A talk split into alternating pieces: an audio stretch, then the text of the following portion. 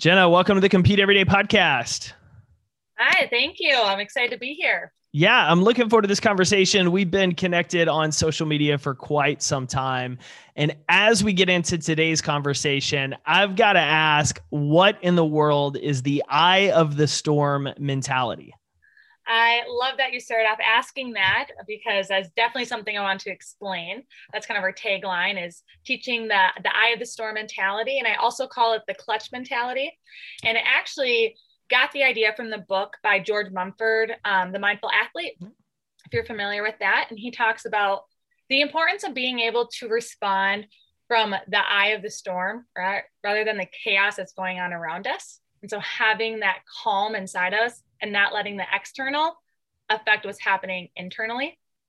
And so when I talk about the eye of the storm mentality, it's having that mentality of, all right, there might be chaos around us, whether it's a pandemic, right? Or whether it's your performance and it's a high stakes, high pressure situation and loud fans, whatever it may be, how do you stay calm and be that eye of the storm? I love it. Well, and and for a lot of us, especially as we're listening to this, that maybe we're not the athlete we used to be and, and we've graduated past that. The eye of the storm mentality is incredibly crucial because a lot of times as we get older, we deal with as much anxiety and, and worry as we did as an athlete. And, and a lot of that is focusing on the storm and everything going on around us that's outside of our control than having that eye of storm mentality. Tell me a little bit where the mentality surfaces for you now um, as a coach and, and really as an adult and a mom and, and everything else going on in life that is a little bit different than some of the athletes you deal with.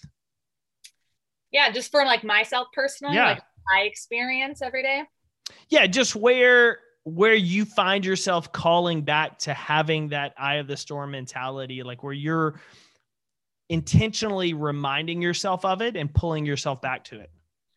Well, um, I'm glad you brought that. I'm a mom, first time mom. I have uh, just turned 11 months yesterday, which is mind blowing. It's been almost a year.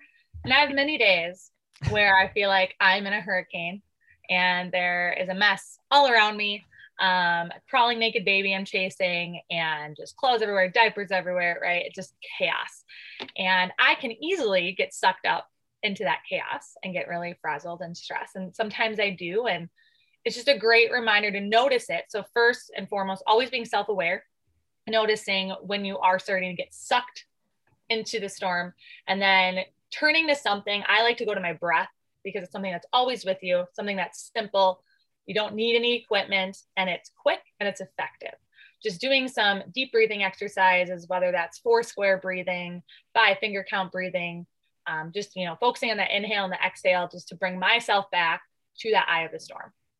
And so, go ahead, finish that thought. Oh, gonna, honestly, anytime like you could be you know driving in traffic and getting really upset and irritated with the other drivers around you, or maybe a place to be. So you know these are not just for athletes and sports. They're definitely life skills. Let me okay, so I have another question we're going to go back to, but the one you just hit triggered one another one. So you talked about being in traffic and pulling back in there.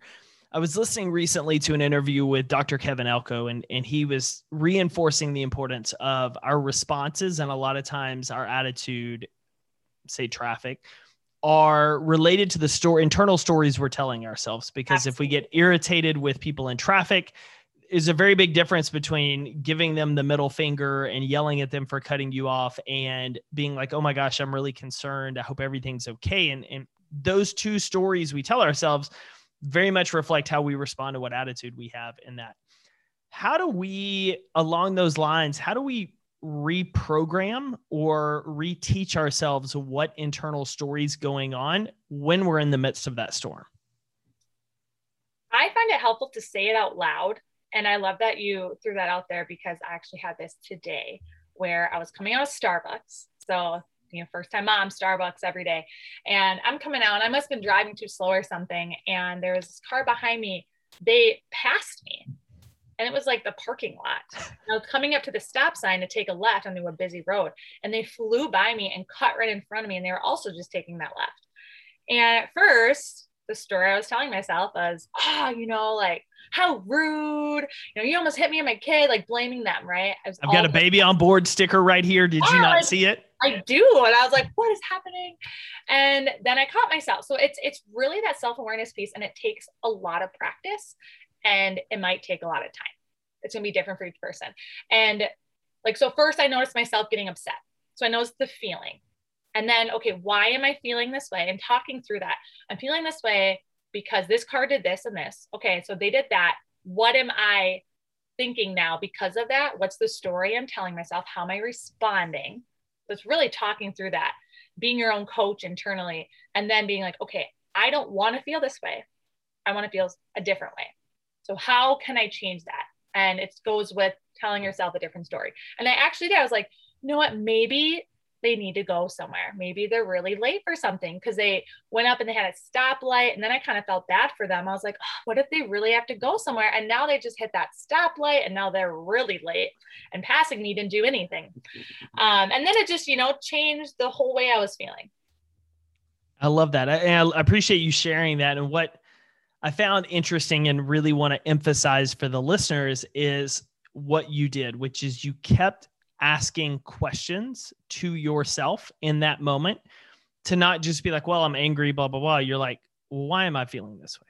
Yep. Well, what am I doing about this? And so it creates not only that internal conversation, you just said coaching yourself, probably helps raise our awareness uh, of self and, and how we perceive the world, what stories are our default, and how they might not be our desired ones as well. And so I appreciate you sharing that example with us.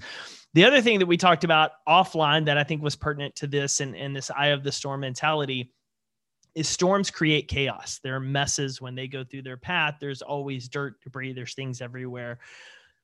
Life as a mom is probably a lot of chaos and learning to be okay with some of that chaos. And I think for a lot of us as adults, a lot of us that were high achievers as athletes, maybe those that are still athletes, there's a level of perfectionism and having to have everything perfect either before we start or after the fact putting ourselves into an, a negative internal dialogue because things weren't perfect versus looking at what we did, what progress is made, how we can improve.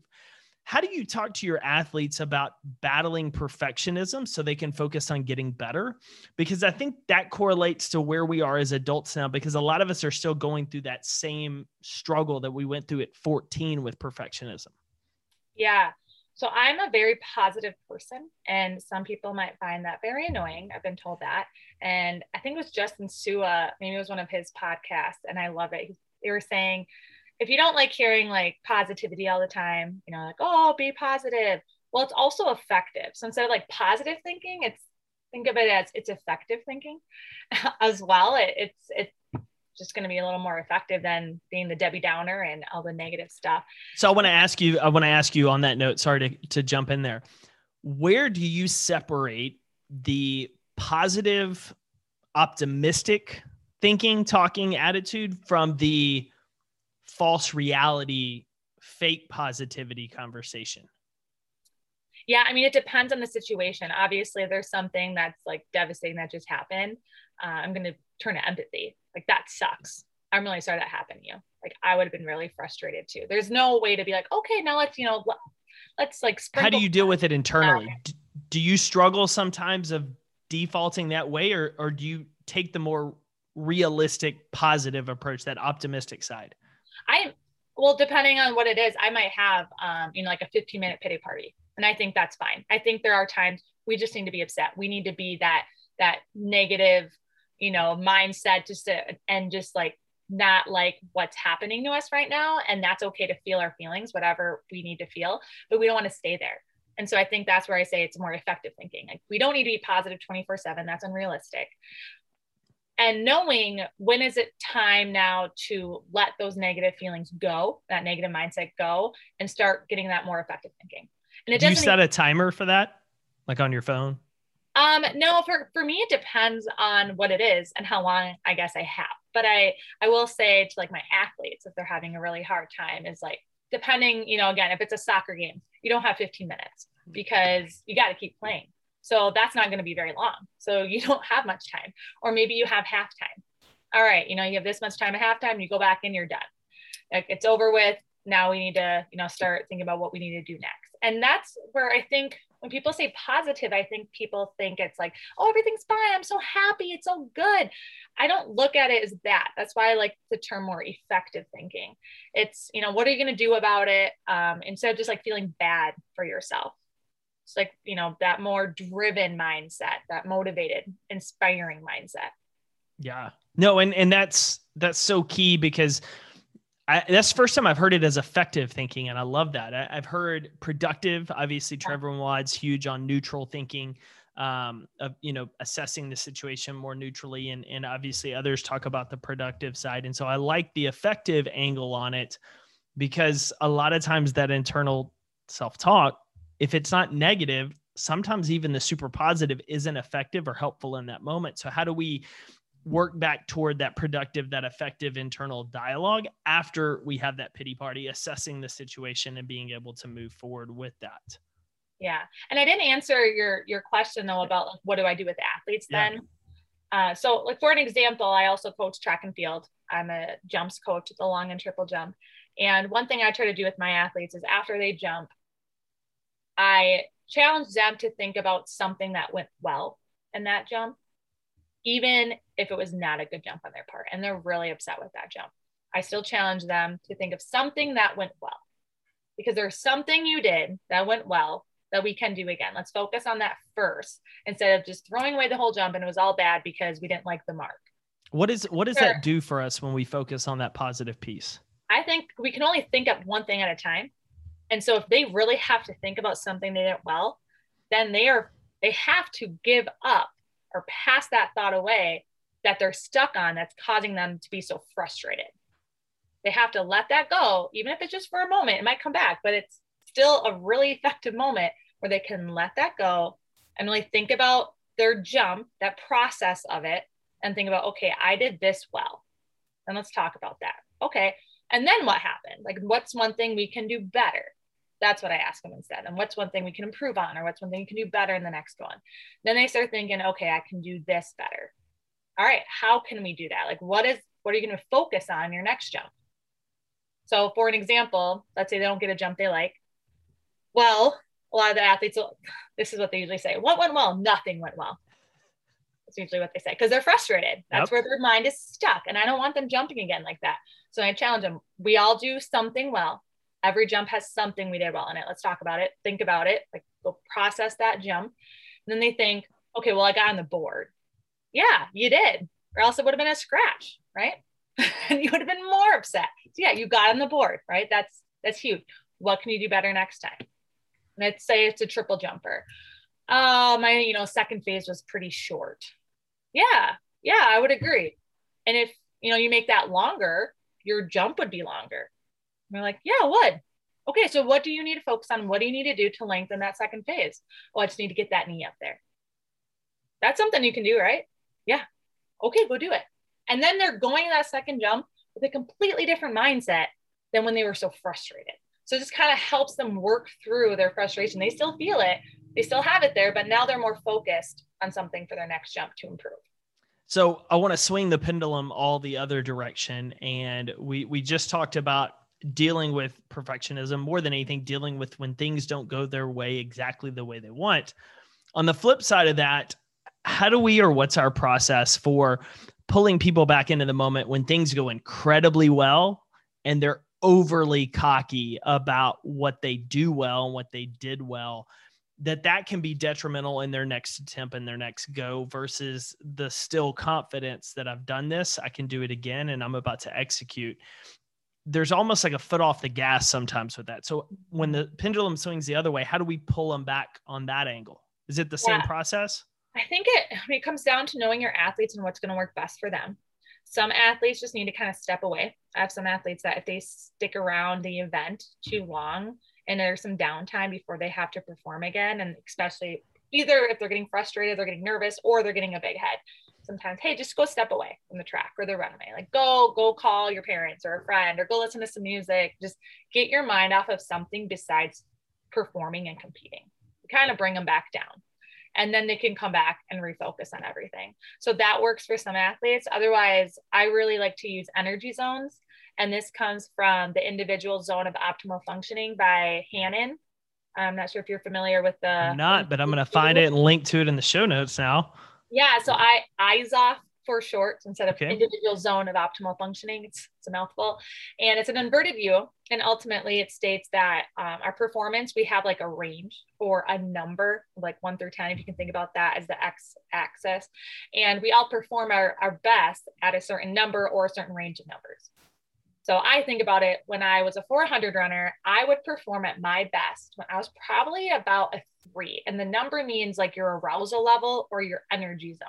Like, where does your energy and arousal level need to be? The shorter the number, like the smaller the number, the more calm you need to be. Zero could be like you're like sleeping. And then all the way up to like a 10 or the higher end is, you know, you're super jazz pumped, you're just ready to go. So, where do you need to be? And that's really important to know when you're competing of where you need to be. And also, how do you know when you're not where you need to be? And what do you need to do to get yourself back to that zone? And that's I was going to say that that should speak to everyone listening because if we played sports, we all had those games where we were either way too amped or Mhm. not enough. And I can even immediately recall the games where I wasn't as amped as I needed to be in that moment and didn't know why and didn't know how. And, and we have the same, obviously, as adults. You walk into a sales presentation, you're giving a, a talk to your team, anything like that. You get too much coffee in or too excited, it's not going to go as well as well as if you're kind of in a zombie state. And so, talk to us a little bit about understanding some of those. Obviously, the book's going to dive into it. We'll link to it, but kind of initially, how do we start to figure that out? Is it experimental? Like we just start testing it? Well, a lot of people will know, but they might not realize it. And so when I'm working with athletes and teams on this concept and trying to figure out their zone, I first just have them use some imagery and we just reflect on a really great performance they had, whatever that may be. And I just have them think about how did they prepare for that event or that performance? How was their body feeling? What emotions were going on? What thoughts were we having? Like, where was our mindset at? And then thinking about like how we how we felt and we're thinking about during that performance. What kind of energy did we have? And then thinking about too at the end of the performance kind of where were we at? And then thinking about all of that and then giving them a couple minutes to jot down some things that came to mind with what that experience was like for them trying to reflect on how they felt before during and after. And And doing that immediately after. Yes. So I have them open their eyes and I say, okay, jot a few things down. You know, what, how are you feeling? How did you prepare? How did your body feel? What was your mind doing? Motions, all of that. And then I have them do the same reflection piece on a performance that did not go very well.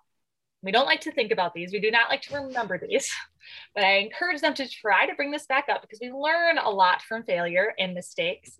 And I have them reflect on, you know, what was the performance? How did they prepare? Same thing, right? How did it feel? How did their body feel? What emotions? Where was their mind at? All of that.